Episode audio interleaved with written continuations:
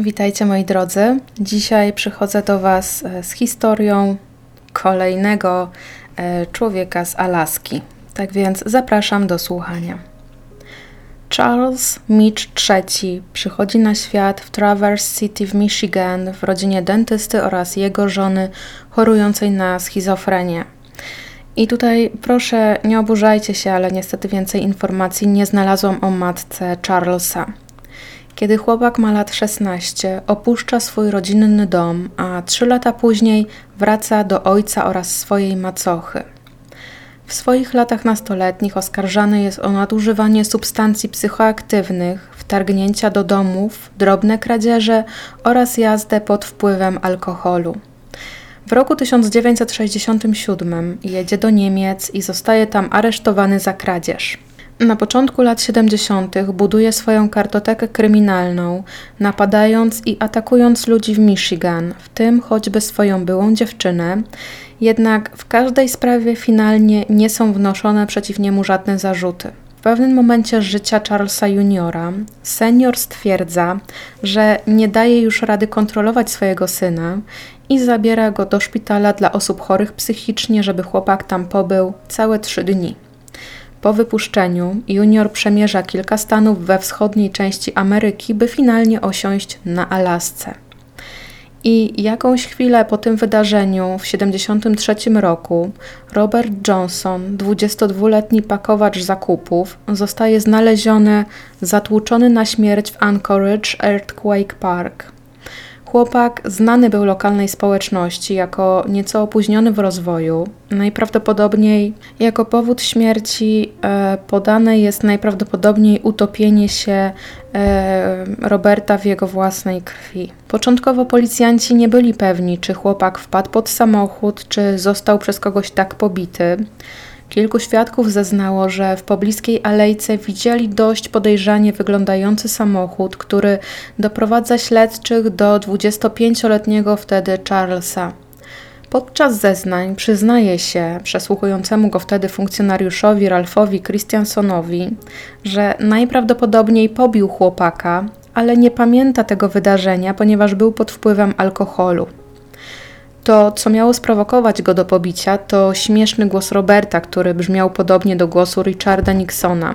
Charles zeznaje także, że w tamtym czasie był wyjątkowo zestresowany.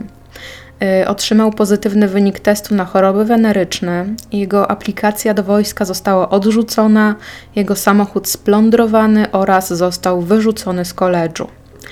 Mitch zostaje osadzony w więzieniu, przebadany przez psychiatrę, który oświadcza, że Charles choruje na schizofrenię, urojenia, doświadcza halucynacji oraz nie okazuje żadnych emocji.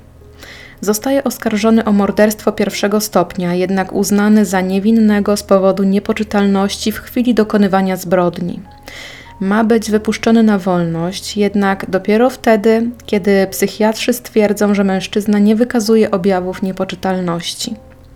Ponieważ na Alasce nie było wtedy odpowiedniego ośrodka dla niego, to Charles zostaje wysłany do ośrodka w Kalifornii i wygląda na to, że leczenie przynosi rezultaty, jednak Mitch, u którego IQ określono na 125 punktów, wie co chcą usłyszeć psychiatrzy i jak ma zachowywać się dla personelu ośrodka, żeby mógł w miarę szybko opuścić jego mury. Mitch widzi siebie jako człowieka, który nie powinien być skrępowany żadnymi zasadami, czy to w życiu prywatnym, czy aktualnie w szpitalu, i chce za wszelką cenę te więzy z siebie zerwać. A pierwszym krokiem ma być przekonanie wszystkich, że terapia działa, a on jest poczytalny. W 1980 roku szpital w Kalifornii zaczyna borykać się z problemami finansowymi, w związku z czym pacjentów takich jak Mitch zaczęto odsyłać do placówek do stanów, z których pochodzą. I tak mężczyzna razem ze swoją historią leczenia trafia do Alaska Psychiatric Institute w Anchorage ma otrzymywać leki przeciwdepresyjne i nie pić alkoholu. Psychiatra przekazuje też informacje o tym, że Charles fantazjuje o pozbawianiu kobiet życia oraz o posiadaniu broni, po czym namierzeniu w parku pary marzy o tym, by pozbawić mężczyznę życia jednym strzałem z pistoletu oraz napastować kobietę. W kwietniu 1981 roku psychiatra z placówki w Kalifornii zapisuje w papierach, że Charles panuje nad swoją złością. Pracownicy zgłaszają, że podczas rutynowych, codziennych dni wygląda i zachowuje się dla nich jak całkowicie normalny człowiek, jak każdy inny, więc ilość leków, jakie przyjmuje, zostaje mu także ograniczona. I pracownicy, przyglądając mu się, e, czy nie wykazuje oznak pogorszenia zdrowia psychicznego, twierdzą, że nic takiego się nie dzieje, a ponieważ misją ośrodka jest przywrócenie chorych do społeczeństwa, no to Charles zostaje przywrócony. I jednak psychiatra z poprzedniego ośrodka bardzo mocno rekomenduje zamiast zwolnienia Micza przeniesienie do ośrodka o zaostrzonym rygorze. Niestety jednak nikt nie bierze sobie raportu doktora Robinsona do serca.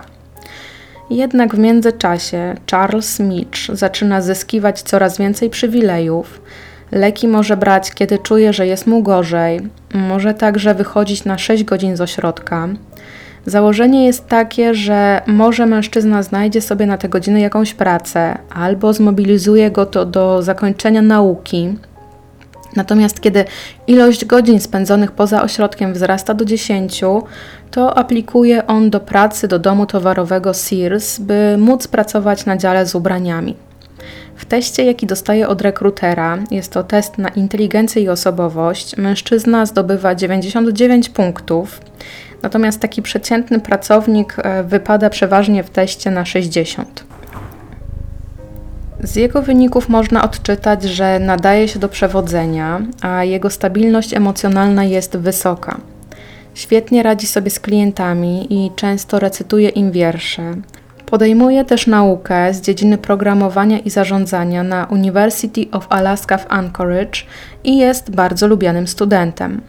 Zaczyna chodzić na randki, kolekcjonuje talerze i sztućce do mieszkania, które planuje wynająć po zwolnieniu z ośrodka, dołącza do wspólnoty anonimowych alkoholików i znajduje dodatkową pracę.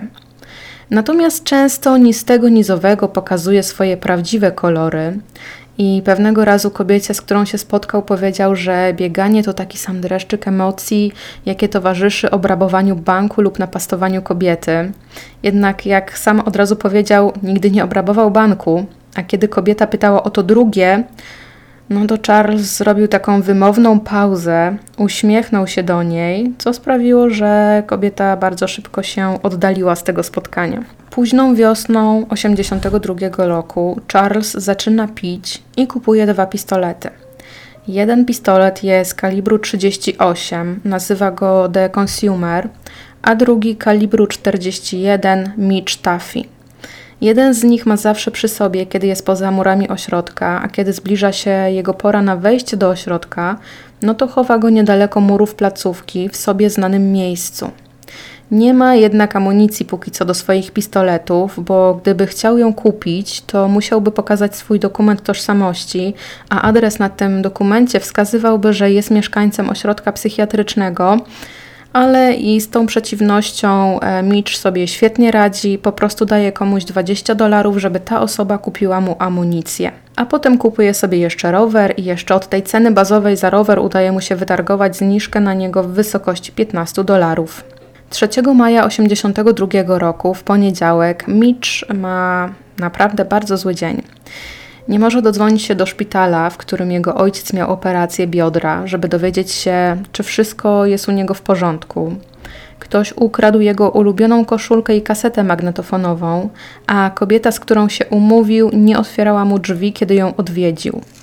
Więc w barze Topless kupuje tancerce kieliszek szampana za 10 dolarów, jednak kiedy dotyka ją wbrew jej woli kilka razy, kobieta odmawia siedzenia z nim.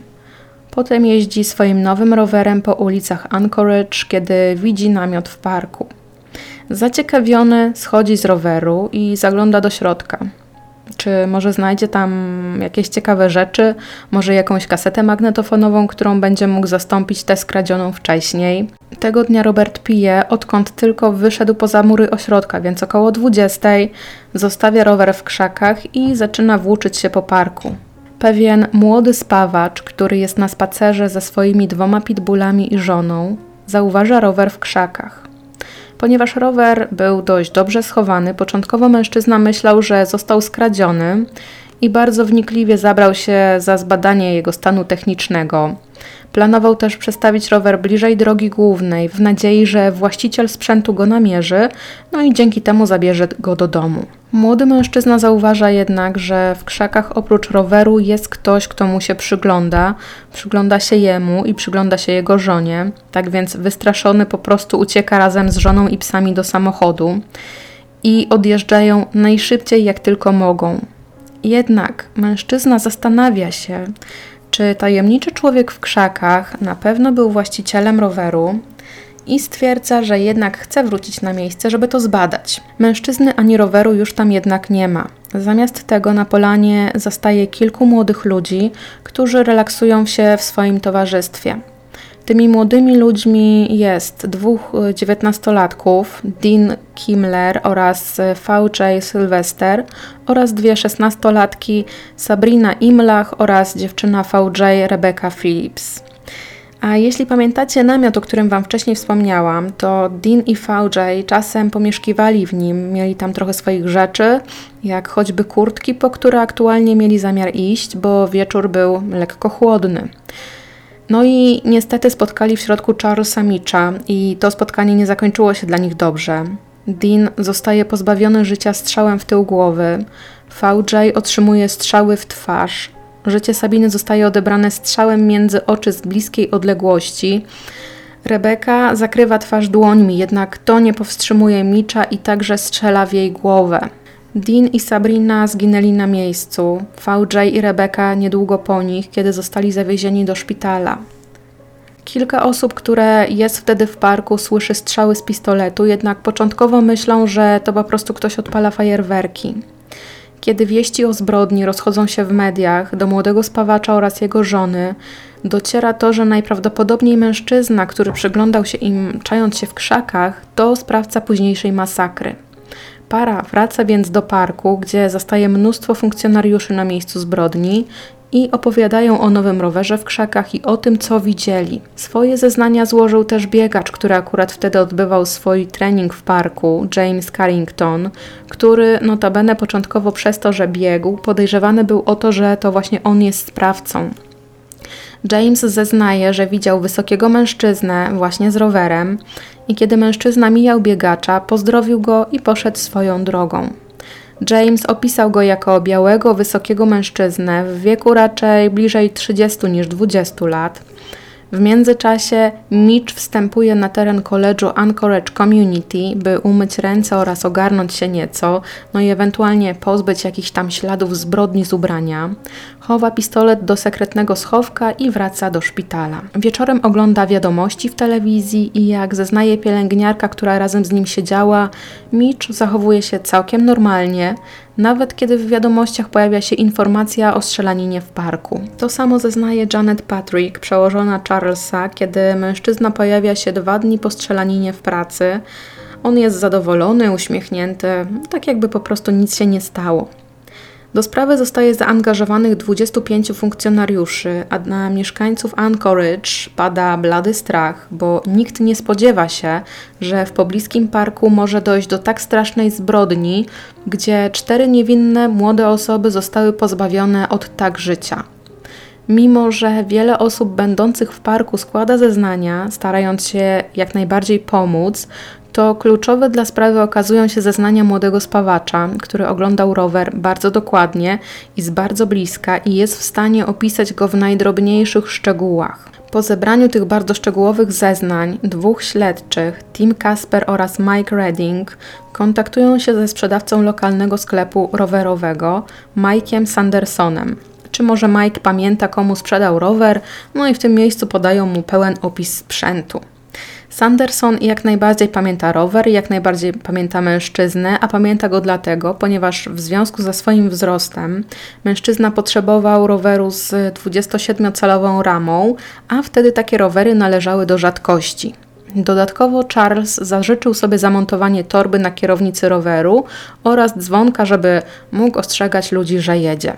I tak się też złożyło, że ma adres i ma wszelkie dane mężczyzny, a adresem jest numer 2900 przy Providence Drive. Jest to numer budynku należący do szpitala psychiatrycznego. A mężczyzna, który zakupił rower, nazywa się Charles Mitch. Śledczy docierają do placówki i rozmawiają z Mitchem, ale on zaprzecza, żeby był w parku w dniu zbrodni i mówi to ze stuprocentową pewnością. Funkcjonariusze przeglądają kartotekę Micza i dowiadują się z niej, że mężczyzna jest sprawcą zbrodni 73 roku i konfrontują ponownie swoje odkrycie z Charlesem, a on podczas całej rozmowy zainteresowany jest bardziej, co słychać u śledczego, który prowadził sprawę z 73 roku. Dowiaduje się, że ten śledczy sprawuje teraz funkcję kapitana, tak więc Mitch wyciąga z kieszeni kartkę z wierszem, który napisał, a był to wiersz o Jezusie, i prosi, żeby funkcjonariusze wręczyli go Ralphowi Christiansonowi, o którego wcześniej pytał. Trzy dni po zbrodni jeden z psychiatrów szpitalnych prowadzi z Charlesem zwyczajową rozmowę i wtedy Mitch mówi mu, że mógł być w dniu zbrodni niedaleko parku, ale tylko tamtędy przechodził i to przechodził bardzo, bardzo szybko. A kiedy usłyszał strzały, no to wręcz zaczął uciekać, ale nie mówił nic o tym wcześniej, bo jego pobyt w parku związany był z tym, że cały dzień pił alkohol. Doktor Kunz po chwili został jeszcze bardziej zszokowany, gdy Mitch wyznaje, że w zasadzie to on pozbawił życia tych nastolatków. Tak więc lekarz kontaktuje się ze śledczymi, a oni z kapitanem Christiansonem, którego obecność może pomóc w uzyskaniu zeznań od Mitcha. No i tak się też stało. Dodatkowo cztery z sześciu osób, które były w parku e, tamtej nocy, rozpoznało Charlesa Mitcha na okazaniu. Proces odbywa się w Fairbanks, oddalonym od Anchorage ponad 570 km, ponieważ w Anchorage y, no, nie byłoby prostą sprawą znalezienie ławników, którzy byliby bezstronni do tego stopnia, y, żeby wydać taki bezstronny werdykt. Y, tak ta zbrodnia wstrząsnęła całą społecznością. Charles Mitch próbował grać kartą niepoczytalności, ale niestety nie udała mu się ta sztuczka i został skazany za dokonanie czterech morderstw pierwszego stopnia z premedytacją na 396 lat pozbawienia wolności. Rodziny ofiar pozwały szpital, w którym leczony był Mitch i placówka wypłaciła każdej z rodzin po 150 tysięcy dolarów odszkodowania. W roku 2004, w wieku 57 lat, Charles Mitch z przyczyn naturalnych umiera w swojej celi. W chwili śmierci jest w niej sam, także zostaje wykluczony udział osób trzecich. No i to jest koniec tej historii. Dziękuję Wam bardzo serdecznie za wysłuchanie jej. Będę Wam niesamowicie wdzięczna za zostawienie komentarza dla zasięgu, łapeczki w górę, zasubskrybowanie oraz kliknięcia wszystkich powiadomień. No i dziękuję Wam serdecznie. Dziękuję przede wszystkim moim wspierającym, którzy dokładając swoje środki pieniężne przyczyniają się do tego, że mogę robić jeszcze lepsze podcasty. Dziękuję Wam wszystkim za słuchanie ich i za oglądanie, jeśli pojawiają się jakieś materiały zdjęciowe. I do usłyszenia jutro. Ponieważ podcasty nagrywam teraz w sobotę i w niedzielę i publikuję o godzinie 17, zarówno w sobotę, jak i w niedzielę. Także do usłyszenia jutro. Pa!